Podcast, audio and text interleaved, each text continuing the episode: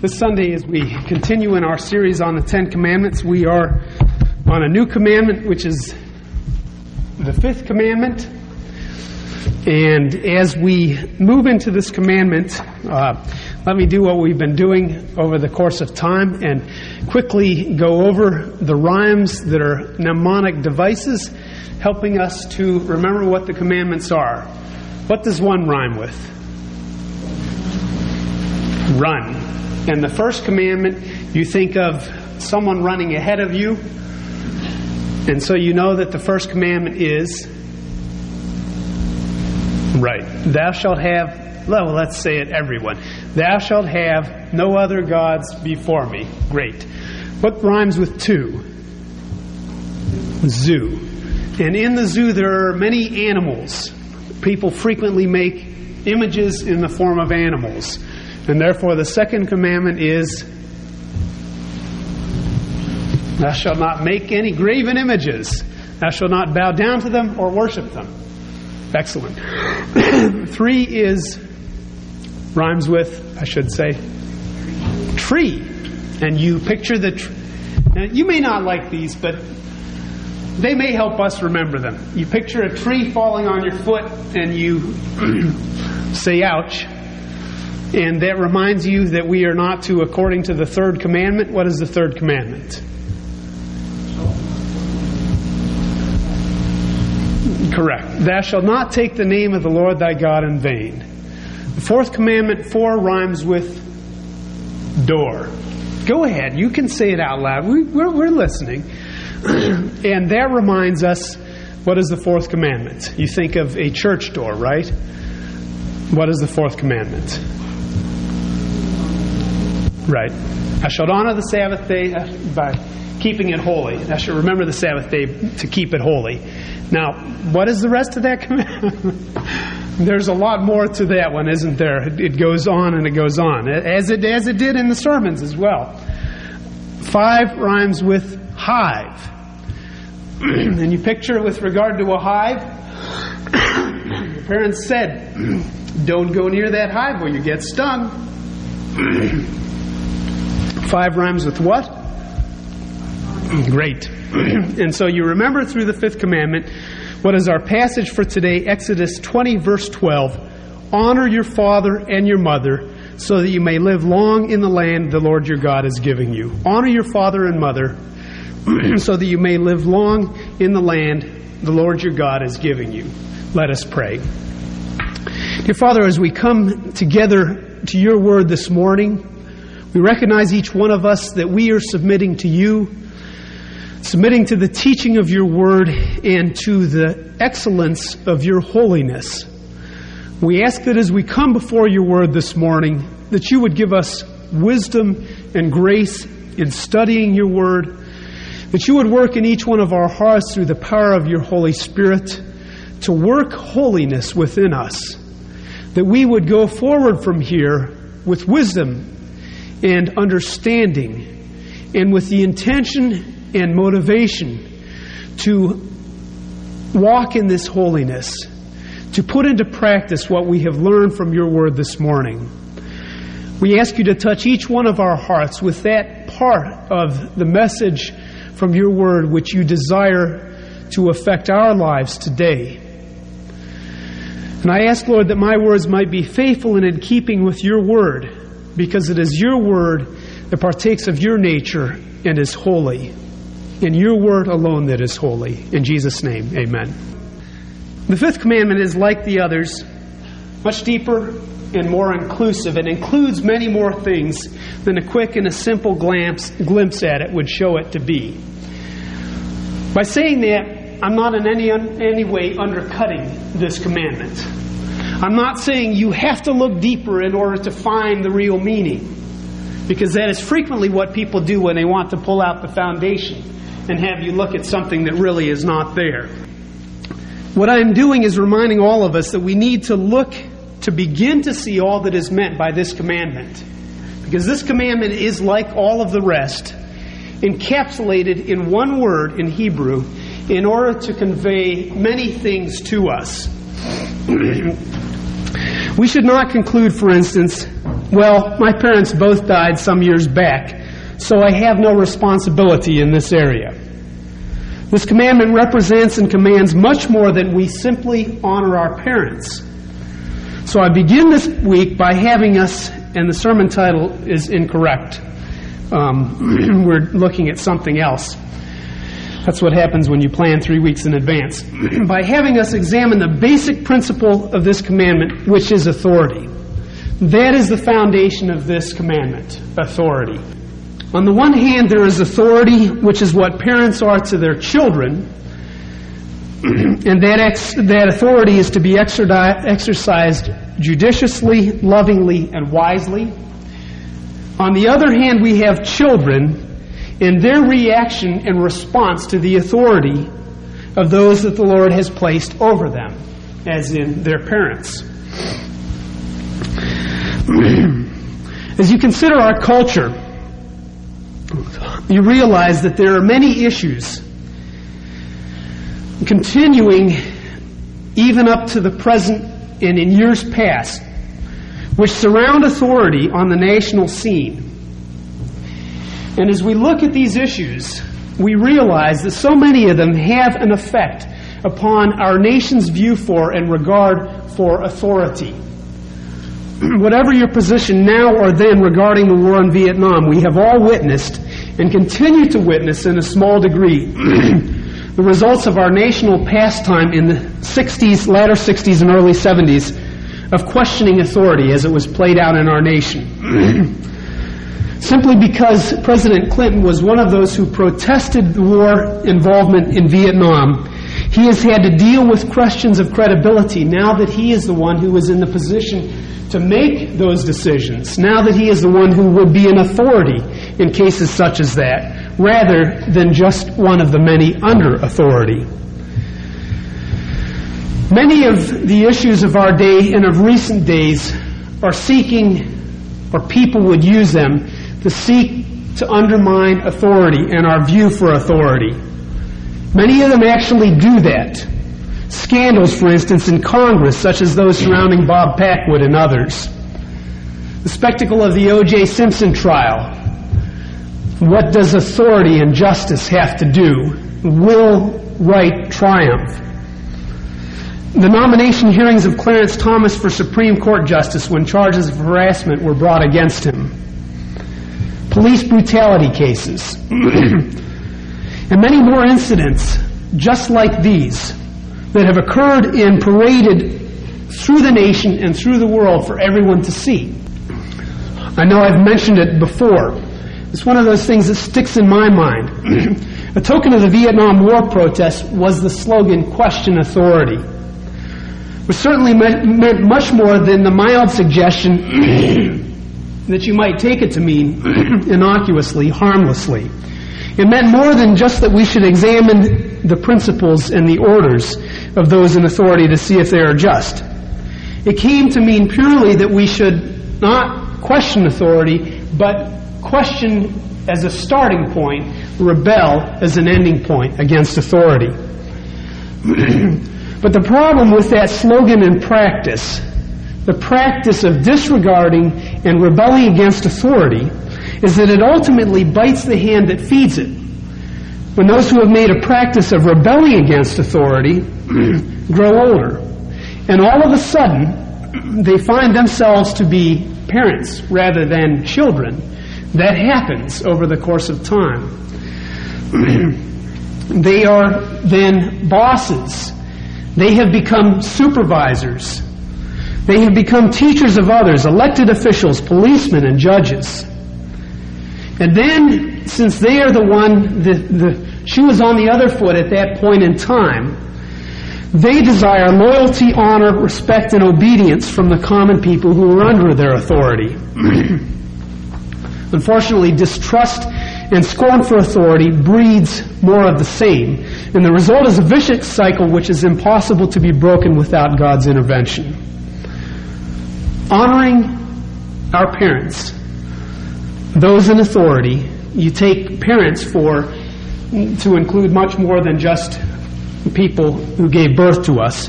Honoring our parents, those in authority, is a crucial command It's not just crucial for the family, it is also crucial for the nation. Because when you have children who are taught and learn well the discipline of obedience and honor for parents, you not only have a smoothly functioning family, you will further down the road have productive citizens, students who don't cheat because they honor their teachers, employees who won't steal, citizens who obey the laws and don't have a deep cynicism for their country, believers in Christ who uphold and respect the leadership of the church.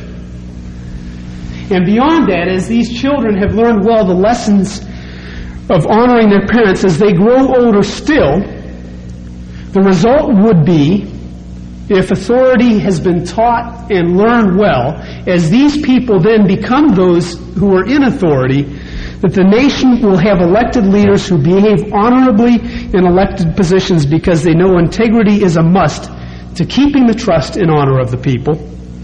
Company presidents and managers who respect those who work under them because they remember what it was like to be underlings themselves and have gained their positions honest, honestly in upright ways. Teachers and professors who are willing to believe the best of their students, give them challenges, and devote their lives to those students because their belief in education has not been corrupted by their own abuse and scorn for the very system that feeds them. Adult children who do not cast their parents upon the care of the state and abandon them to nursing homes. Pastors and Sunday school teachers who behave honorably because they know what is expected and required of them. Authority, following authority, obedience to authority, honoring authority is something that affects everything from the basic unit, which is the family, to the nation, to the world as a whole. What do we know about authority? we know first that all authority proceeds from God. Romans 13, verses 1 and 2 tell us this Everyone must submit himself to the governing authorities, for there is no authority except that which God has established. The authorities that exist have been established by God. Consequently, he who rebels against the authority is rebelling against what God has instituted, and those who do so will bring judgment on themselves. As we recognize that all authority proceeds from God, we realize that there are certain uh, subpoints or elements in this fact that all authority proceeds from God. We need to recognize that God is the one who established the order of authority. In other words, who has authority, who must obey in certain circumstances. He made husbands the head of their wives. He made children answerable to parents. He set up the order in such a way that there would be kings or queens, prophets, governors, councils, apostles, deacons, pastors, teachers, and others who have leadership in specific situations over specific people. we not only see that he established the order from top down, but we also see that he appoints those who are in authority. In other words, he is the one who is controlling who gets in. Now, as, as I was thinking about this whole issue and thinking about our responsibility to our elected leaders, we have, we have a situation in the United States which is very difficult to understand at times with regard to authority. When you have a king, there's no question about it. You have no choice as to who will be king. The king is the king, is the king. And there are situations in the Old Testament in the books of 1st and 2nd Kings and 1st and 2nd Chronicles which speak specifically about people who rebelled against authority and went out and murdered the king, for instance, in order to become king. That is a rare and infrequent thing. We in the United States are in a situation where what is the expression the expression a government of the people by the people for the people. So in a sense we are we are our own masters. We are in authority over ourselves because we appoint those. We elect those people who are in authority. And it can frequently become very confusing. I've become confused as I've looked at this. But it is crucial for us to recognize that as much as we cast the ballot, it is nevertheless God who is the one who is appointing those in authority. He is not only the one who is appointing those in authority, he is also the one who is deposing those in authority. In other words, he sets up and he knocks down. in John 19 11, Jesus revealed this to Pilate and saying, in the, in the courtroom scene where Pilate was questioning him about truth and about his guilt or innocence and his crimes, whatever he had done. Pilate said, Do you not know that I have the power to kill you or to set you free? Jesus said this to him You would have no power over me if it were not given to you from above. You would have no power over me if it were not given to you from above. God appoints and removes those who are in authority. This does not mean that he approves of everyone in authority, the way that they use their authority. It just means he approves of their having that position. It does not mean that they are a godly person in that position. It does not mean that they're getting there or any of these circumstances surrounding are righteous. It just means God knows and said and determined, yes, this person for this situation, position of authority at this time. and he does this according to his own lights. In other words, it's his decision, it's not ours. An example of this is given in David's refusing to kill King Saul. There were two occasions when David was in a cave and King Saul came into the cave. Without knowing, at this point in time, King Saul was chasing David in order to capture him and kill him because he was so jealous of him. On both of those occasions, David's men said to him, Hey, you have your chance. Knock him off, kill him, and your life will be free. David said, I will not so much as touch him because God is the one who set him up as king. Further, God affirms authority. We see this right here in this commandment, don't we? In the fifth commandment. What does God say? Does God say authority? Oh, forget it. No. God is saying in this commandment, children, honor your parents. Honor your father and your mother so that you may live long in the land the Lord your God is giving you. He is affirming authority. He is not only affirming it, he is saying, I will reward obedience to authority and respect and honor for authority. In this Romans 13, verses 1 and 2 passage, it, it makes it very explicit. Let me read it again. Everyone must submit himself to the governing authorities, for there is no authority except that which God has established. The authorities that exist have been established by God. Consequently, he who rebels against the authority is rebelling against what God has instituted, and those who do so will bring judgment on themselves. We see not only that God affirms authority in his commands throughout Scripture time and time again, but we also see that he has affirmed authority in the way in which Jesus Christ lived. Now, there's one thing that happens when we go to Cape May, and, and this year was a little bit of a quieter year than usual. You always want the whole family to be there, but sometimes when fewer of them are there, it's a little bit more peaceful because I guess we had about 14 people there, and if everyone had been there, it would have been 20 some, whatever, my immediate family. but one of the things that happened while we were there was that uh, a couple who were friends of David's and Cheryl's arrived. And uh, they had four kids, and they were all under the age uh, uh, seven or under. So we had four boys added to our lot of whatever three, five kids running around. David and Francis, you can't count as running around because they're not doing that quite yet. But all of a sudden, different aspects were added to the equation. These kids were wild.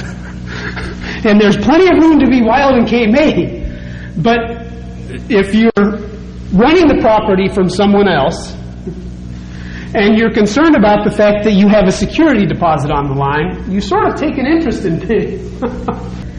and so as we think of the example of Christ, we realize that God not only affirmed authority in the commands that He gave in His Scripture, but you know that as Christ grew up, He was an obedient Son. We have a few very small examples of that in Scripture. The one where Jesus remained at the temple. And he made a comment to his mother when they went away without him and they came back in order to get him. But nevertheless, he was obedient to his parents. It was not a disrespectful comment. and so God shows us the example of affirming authority by the example of Christ. Not only did Christ obey his father, his earthly father and mother, Mary and Joseph, but he constantly testified that he had come to do his heavenly father's will. In other words, he was demonstrating submission and honor in all that he did. For I have come down from heaven not to do my will, but to do the will of him who sent me. Again, another example of affirming authority by the example of what Christ was doing and saying. And we see further his submission to the civic authorities of his day, in that he submitted to the judgment of Pilate, which was his crucifixion. Let's move on from these examples of authority, seeing that all authority proceeds from God, more down to a practical level. Obedience to earthly authority must follow obedience to heavenly authority. You and I must recognize the divinely appointed order of authority, and we must follow it. In other words, you and I must respect the office. Anybody that God has placed over author- in authority over us, in whatever position we are in, we must recognize that God has set up that order, and we need to honor it. We must also honor those individuals God has placed in authority over us we frequently get caught in this little trap which says, honor the office, but not the person if the person is not honorable. We need to honor the person as well. It does not mean that we honor what they do or what they say. it does not mean that we are affirming or approving those things that they do that are unrighteous or unjust. But we need to honor the person as well and not to strip the person from the office and try to make a dichotomy there, which doesn't exist. And we must honor the authority of those who are over us. Not just the office and the person, but also those commands that come from that individual to us as individuals. What does this mean in terms of our honoring authority? Well, perhaps I should have started with this first, but I think as you're following, I saved it to this point. A father, honor your father and mother. The word of there, which should be and is translated father, refers to a broad spectrum. It means much more than our genetic parents in Scripture. this word is frequently used to refer to those having authority over others in Scripture. We read in the account of Joseph and his brothers in Egypt that Joseph said to his brothers when he had, revealed himself to them, I have become the father of Pharaoh. Well, regarding his becoming the father of Pharaoh, we know that's impossible. So that's an, just one example that I would bring up for you to look at. He said, I have become in charge of his whole estate. I'm in charge of the whole land. I am in charge of the laws. I am in charge of everything. This word refers to any then who have authority over us because of age or experience, because of selection, appointment, or election, or by any other means. Whether in our families, the church, state, education, business, or elsewhere. And so let us look this week, very shortly, at authority outside the home. And in the next two weeks, look at authority inside the home. As this passage specifically is speaking of authority inside the home. This week, let us look at authority outside the home and find what we must do to honor authority in these places.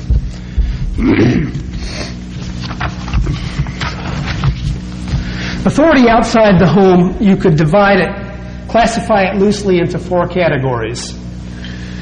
Thomas Watson has divided it into these categories in his message and book on the Ten Commandments, preached and published in the 17th century. His first classification is civil fathers.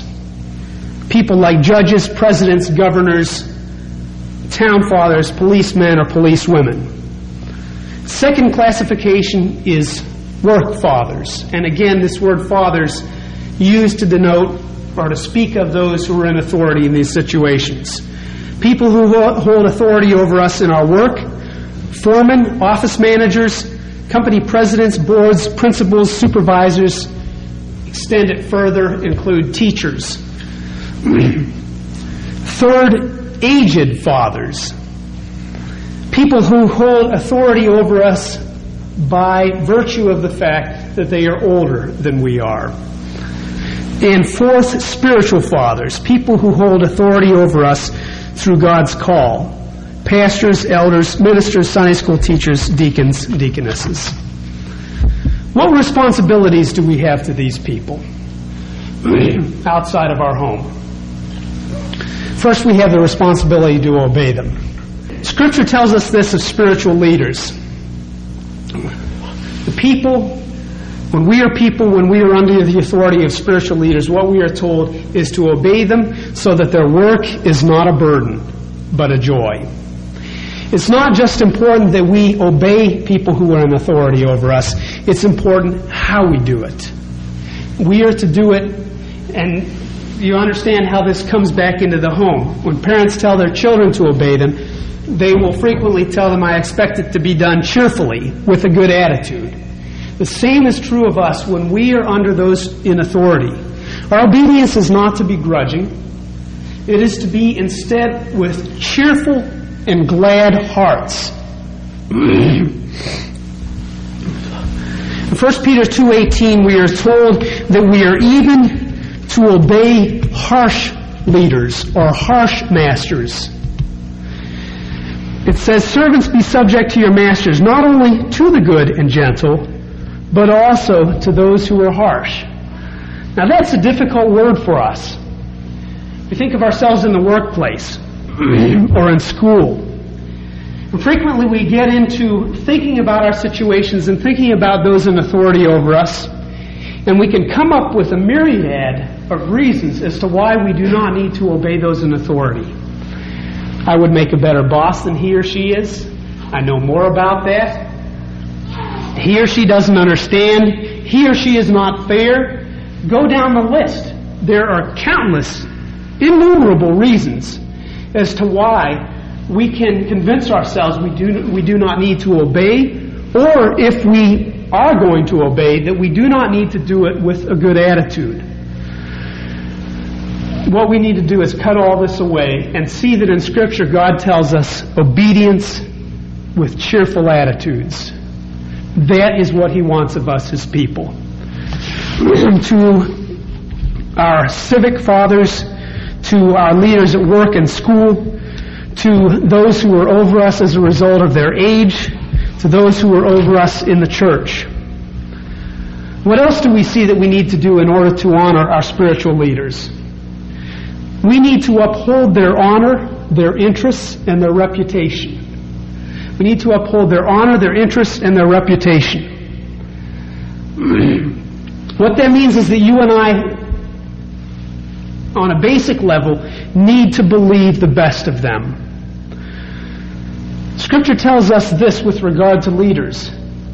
People are not to entertain an accusation against them unless it is a serious one brought by several witnesses. What that means is that we as people should be honoring those who are in authority over us. When others speak poorly of them, we should speak up for them. We should not speak against them. If you're a boss or a manager or a supervisor, how does it, or a teacher, how do you feel when you learn that someone who is indirectly or directly underneath you has been saying certain things about you in your position. It's a difficult situation, isn't it? You and I, as God's people, in honoring authority, need to uphold the honor, the interest, and the reputation of those who are in authority over us. Not to speak poorly about them. To avoid that at all costs. And others around us will be constantly seeking to draw us into situations where they are encouraging us to speak poorly of them, to think poorly of them, to believe all kinds of things which, when you get right down to it, frequently may not be true. What else is respon- what else is our responsibility in order to honor our leaders and those in authority? You and I need to be great stewards. there are many examples in Scripture where Christ spoke parables, and you think specifically of the ones where he talked about the king setting out on a journey and giving money to his servants and telling them, Watch over this until I return. we need to be great stewards of anything that has been entrusted to us by our leaders, those in authority. We need to make sure that we do not steal from them. What does this mean on a practical level? It means that if we have an expense account, that we treat the expenses we make on that expense account as though the money being spent were my money, not their money, my money. We need to treat the business of those who are in authority over us as though it were our own. To be as protective of the assets, of the reputation, of the material, of all of the things involved in that business, as though I have an integral part and interest in it. when we were in Cape May, there was an interesting article about the local area we went into the coffee shop, and there was an Irish young man behind the counter. I guess I'm at the age now where I can speak of college students as young men. no, I'm not sure, but anyhow, there was an Irishman behind the counter. And we looked at this article and a chance to read it. it said that there were 6,000 Irish students who had come to, I believe it was New Jersey for the summer. About 1,500 of them were in Cape May working. And the article got into some of the little finer points of how this whole thing worked out, worked out and the impact. Apparently, some of the local students were a little bit resentful about this, and the article didn't go in very much in depth about it, but it gave you a little bit of the flavor of the fact that the local employers were finding these students to be more reliable more beneficial to their interests, better employees than the locals had been in years past. We have a situation in our country where people have difficulty hiring good employees. One of the reasons is because people do not regard it as important that they are good stewards of those things that are entrusted in their care. As God's people, you and I must be. And finally, we need to pray for those in authority over us. we need to pray for them for wisdom. We need to pray for them that they will be just. We need to pray for righteousness for them. How are we to rectify situations where those in authority over us are being unjust or unrighteous or unfair? You can certainly speak about it to them, not to others. One means that should be first and foremost in our arsenal is prayer. you and I need to consider these things well because they have an impact on everyday events in every aspect of our lives. God requires us as His people not to be Christians who claim to follow God's law and God's authority, but ignore it in every situation where we are under authority. But instead, because we claim to follow God's authority, we obey and honor those who are above us. Let's pray. Dear Father, give us wisdom in these circumstances. Make us wise and godly followers in whatever situations we have bosses or leaders or authorities over us. We pray today for our government leaders that you would bless them, that you would give us a respect for them, that you would forgive us for failing to respect them. We pray today for those who are our teachers or professors, that you would bless them, give them wisdom, give them a concern and desire to bring blessing into the lives of their students. May they know our honor and our respect. We pray today for supervisors, presidents, other leaders in business, that you would bless their oversight, and that you would make us as your people the best employees in the world. We pray today for the leaders in the church, that you would cause them to flourish and be able to rejoice in seeing that your people are obedient to your word as it comes from them and follow their example. And we pray today your blessing upon those who are, are in authority over us as a result of their age in advance of ours. We ask you to bless them. We thank you for giving them to us. In all these things, we desire you to be glorified. In Jesus' name, amen.